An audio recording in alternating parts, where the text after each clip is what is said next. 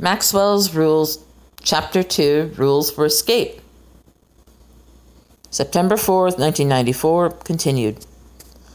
That fatal morning, a literary work came to my mind, The Metamorphosis, in which Czechoslovakian surrealist Franz Kafka describes the horrific ordeal of a man suddenly transformed into a monstrous vermin, loathsome to behold, malodorous, inspiring disgust and revulsion in all he comes into contact with. The tragic anti-hero grapples with the existential blow. A meaningless universe is hurled at him. Scratching my new facial blemishes, I concluded that I should have been so lucky. Yes, as a small kid in his teens, I might pass social muster better than a roach. My dietary needs would not require foraging through my neighbor's garbage after the raccoons had knocked it over. I had retained my humanity for what it was worth.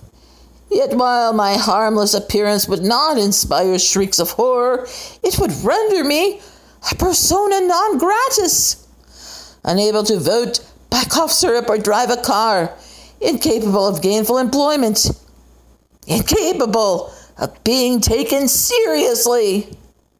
No one would have dared mess with a giant cockroach. I stripped my suit off and scrubbed the filth left the night before, convulsing with sobs and shudders, sometimes hysterical laughter at the pathetic sight beneath. From 6 feet and 220 pounds to 5'4" and 120 pounds overnight. Yes, I'd been urged to lose weight, but this was not an acceptable form of weight loss. Having placed my boxers and slacks in the sink to soak, I looked at the clock and hurried to my office. After locking my door, I began a frantic search for clothes. As luck would have it, I found a freshman's gym uniform in the lost and found box. A little large, but it would have to do. I secured the shorts with staples around my waist. My old jogging shoes kept under my desk fit after stuffing the toes, since my feet remained close to their adult size, of course. I ran a comb through that disordered mop on my head to no avail. The door to the lobby opened. I heard Ellis whistling that annoying, upbeat little tune that she does every morning. I resolved to make my escape through the office window. Once outside, I could slip into my car and drive away before noticed. If I drove carefully, no one would pull me over to ask for the license that no longer resembled me. For over half an hour, I struggled. My sudden diminution of strength surprised me more than it should have. After getting the screen off and staggering beneath the weight of the window pane I'd also removed, I collapsed, dropping it. While it remained unbroken, the noise was loud enough for Ellis to hear. Dr. Maxwell! She pounded the door. You in there? I realized that even if I could remove the storm window attached from the outside, I still couldn't fit through the narrow opening. Scrawny though I now was. She continued to pound and call. Remembering my cracking adolescent tones, I stayed silent. Then I thought of the intercom. It beeped. I heard her running to her desk. In a stage whisper, I said, Miss Ellis, I lost my voice. What happened? I paused, thinking rapidly. Laryngitis. Oh my, maybe you should go home, sir. Alice, could you try to open my door? I heard her pull and jiggle the knob. It seems to be locked. Answering her from the intercom, it's jammed. Could you get the janitor? Sure, Dr. Maxwell. I heard her close the door as she left. Then I sprang into action. After putting my wallet into my spacious left shoe and clutching my keychain, I unlocked the door and hurried out. No one was in the hall. Breathlessly, I hurried to the double doors leading to the parking lot. Once outside, it was only a few yards to safety. "Son, where are you going?" A hand pressed upon my shoulder. I realized "son" referred to me. It was Brian, the school janitor, looking taller than usual. "You new here?" Not knowing what else to do, I nodded. "Sorry I can't stay and help. I gotta get a door open." "Ken, get this boy up to register with Mr. Goodman." A gangly senior came up and smiled down upon me. Surrendering to fate, I was led away, willing myself not to cry. In the office, I sat bewildered, replying with nods or barely audible monosyllables to Goodman's stupid banter.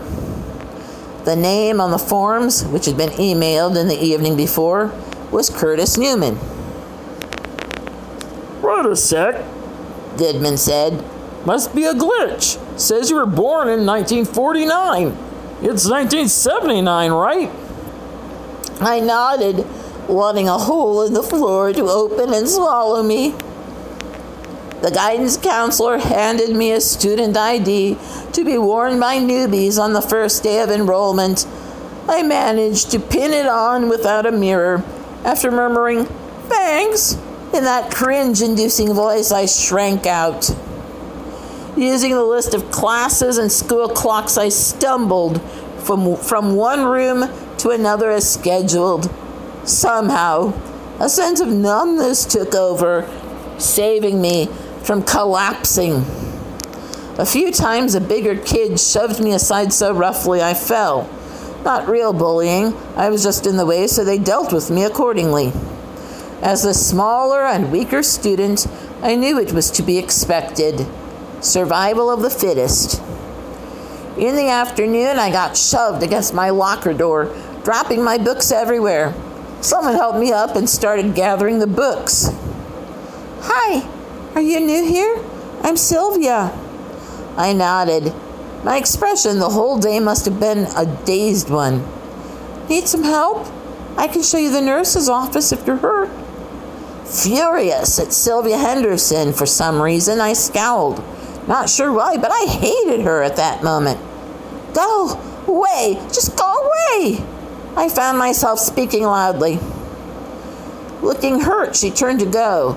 I wish I hadn't done that, but it was too late. I left for Health 101. So befuddled that by the end of a school day, I missed the bus because I couldn't figure out the right number. I went to the bathroom and sat in a stall. I wanted to forget this new set of circumstances, even briefly, but the sight of those spindly arms and legs poking out of the gym uniform wouldn't let me. Greencrest was not a large town population-wise, but area-wise posed a transportation problem. I needed an adult to help me. But whom? How would I convince this person of my identity? I sat for quite a while. Then a team of football players stormed in, making a great deal of noise. They swapped tales of conquest with uproarious laughter. One banged against the door to the stall I occupied, so I started. They couldn't see this, but seemed to find it highly amusing before trooping out. Finally, I thought of someone reliable, someone who could be counted upon, if only the evidence presented was sufficient. I left my stall and saw by the clock outside that it was only 4:15. Almost 2 hours to compose the arguments, to prove my identity. Just before 6, I stood outside administration. Taking a deep breath, I opened the door. If she would believe me, then she might be willing to help. Brian, Goodman, Brad Poole, and Ellis were talking together. "Missing for 72 hours. That gives us the weekend. After that, I'll have to assume his duties," Poole said. "You know," Goodman spoke up, "Dr. Maxwell has been acting pretty stressed lately." "Very," Ellis shook her head. I haven't told you, but his pants weren't on the floor with the rest. He soiled his boxers and slacks before soaking them in the sink. Not like him to do this. I've wondered if he was having a midlife crisis. He's harder to work with than ever. You don't suppose he's running through some cornfield in his birthday suit? Goodman asked. I don't know. Greencrest is a small town. If he has lost it, someone will find him soon enough, Poole replied. Brian and Goodman left. Poole said his wife had asked about Ellis's family, said they would love to have her and her mother over for dinner soon, followed by more brown-nosing. Then he left. She had noticed me earlier, but turned her full attention to me then. Ms. Ellis, I cringed as I spoke. I am really having a bad day.